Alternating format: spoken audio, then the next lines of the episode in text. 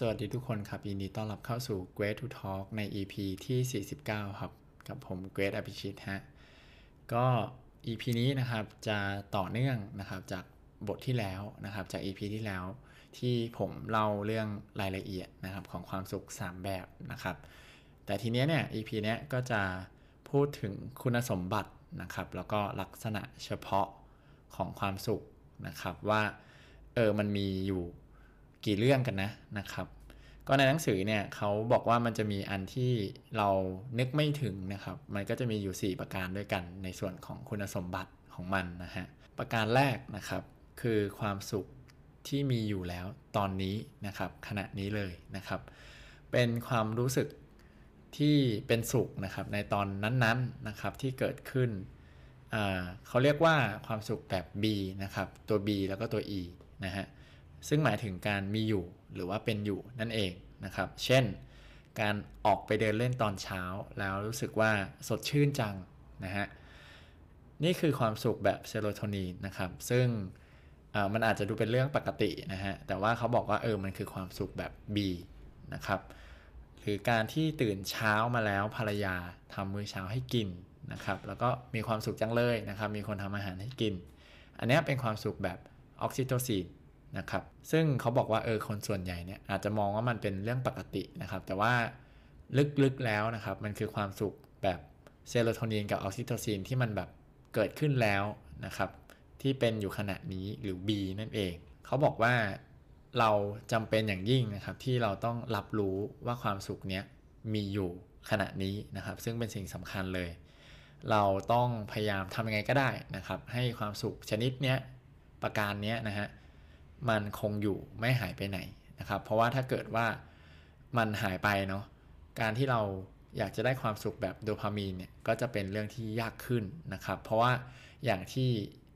คุยกันไปตอน EP ก่อนหน้าเนาะเรื่องของพีระมิดความสุข 2 แบบนี้เหมือนเป็นรากฐานนะครับ ถ้าเกิดว่าไม่แข็งแรงเนี่ยก็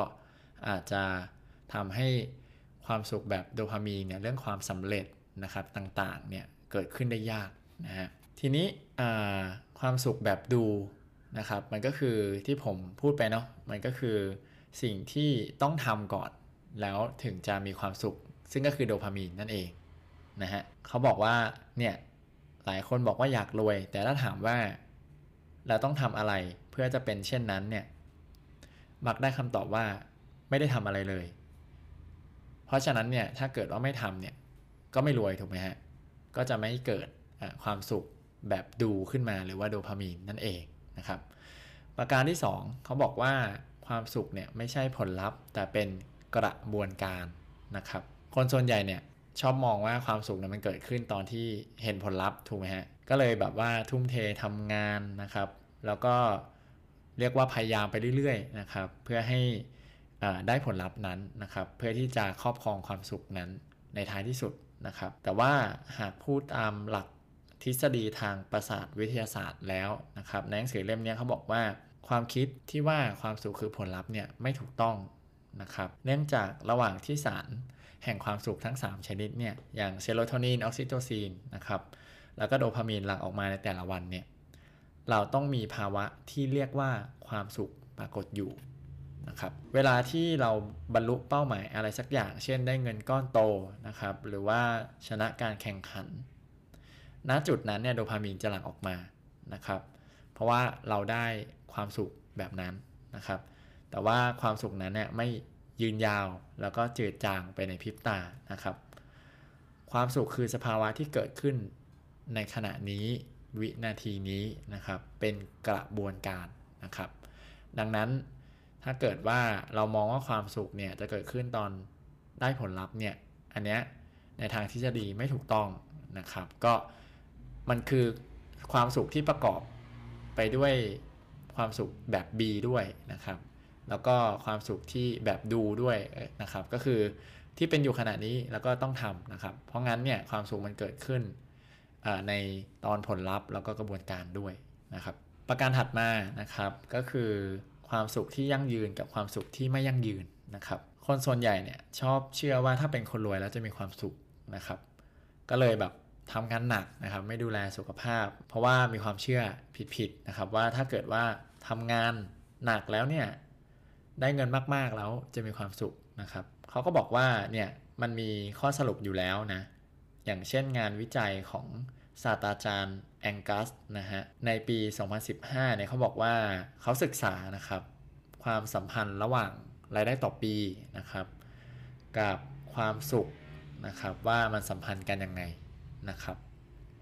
สิ่งที่ผลการวิจัยบ่งชี้เนี่ยก็คือว่าคนที่มีรายได้ 20,000 ดอลลาร์ต่อปี ก็ประมาณ6 7 0 0 0 0นะครับ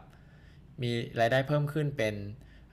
สี่หมื่นดอลลาร์ต่อปี ก็คือเพิ่มเท่าตัวหนึ่งเนาะก็ประมาณล้านสองก็จะมีความสุขเพิ่มขึ้นอย่างมากนะครับ แต่คนที่มีรายได้แบบ 80,000 ดอลลาร์ต่อปีเนี่ยครับก็ประมาณ2ล้าน5เนาะแม้ว่ารายได้จะเพิ่มขึ้น ในจำนวนเท่านะครับ ก็คือเพิ่มขึ้นเท่าตัวหนึ่งเนี่ยกลับไม่ได้รู้สึกว่าความสุขมันเปลี่ยนแปลงไปนะครับ เพราะฉะนั้นถ้าเกิดว่าตอบคำถามว่าถ้ารวยแล้วจะมีความสุขมากขึ้นจริงหรือเนี่ยอาจกล่าวได้ว่า ถ้ามีเงินทองอยู่ระดับหนึ่งนะครับ ยิ่งมีเงินก็จะยิ่งมีความสุข แต่ถ้าเกิดว่ามีมากแล้ว จนถึงระดับที่มันพอดีพอดีสูงประมาณหนึ่งแล้วเนี่ย ต่อให้มีเงินเยอะขึ้นกว่าเดิม ในอัตราส่วนเท่ากันเนี่ยก็จะไม่ได้รู้สึกมีความสุขเพิ่มขึ้นตามมานะครับทีนี้ไอความสุขแบบยั่งยืนกับไม่ยั่งยืนมันหน้าตาเป็นยังไงนะครับ ก็ถ้าสรุปง่าย ๆ ก็คือความสุขที่ยั่งยืนเนี่ยมันคือความสุขแบบเซโรโทนินนะครับแบบออกซิโตซินที่มันแบบเป็นแบบ B นะครับก็ที่เป็นอยู่ปัจจุบันตอนเนี้ยนะฮะที่ออกกำลังกายสุขภาพกายดีนะครับ มีความผูกพันความรักนะครับ แต่ความสุขแบบไม่ยั่งยืนเนี่ยคือแบบโดพามีนนะครับพอมันต้องเกิดจากการทำนะครับแบบเอาอีกเอาอีกนะครับก็จะเป็นความสุขที่ไม่ยั่งยืนนะครับ ท้ายที่สุดมันหายไปอย่างรวดเร็วนะครับโอเคนะครับประการถัดมานะครับเขาบอกว่าครอบครองความสุขทั้งหมดด้วยการเพิ่มทวีคูณความสุขนะครับความสุขแบบโดพามีนเนี่ยพอมันลดลงง่ายใช่ไหมครับ เพราะฉะนั้นเนี่ยเราจึงเอาปล่อยวางจากเงินทอง นะครับหรือความต้องการทางวัตถุให้มากนะครับ แล้วก็หันมาให้ความสำคัญนะครับกับสุขภาพและความผูกพันนะครับ แล้วหนังสือเล่มนี้เนี่ยจะบอกว่าเราจะครอบครองความสุขทั้งหมดได้นะครับ ซึ่งเคล็ดลับก็คือนอกจากโดพามีนแล้วเนี่ยเราต้องทำให้ออกซิโตซินหลั่งออกมาในปริมาณที่มากด้วยนะครับ อันนี้คือจุดมุ่งหมายเลยนะครับของประการที่ 4 ก็คือพูดง่ายให้เรา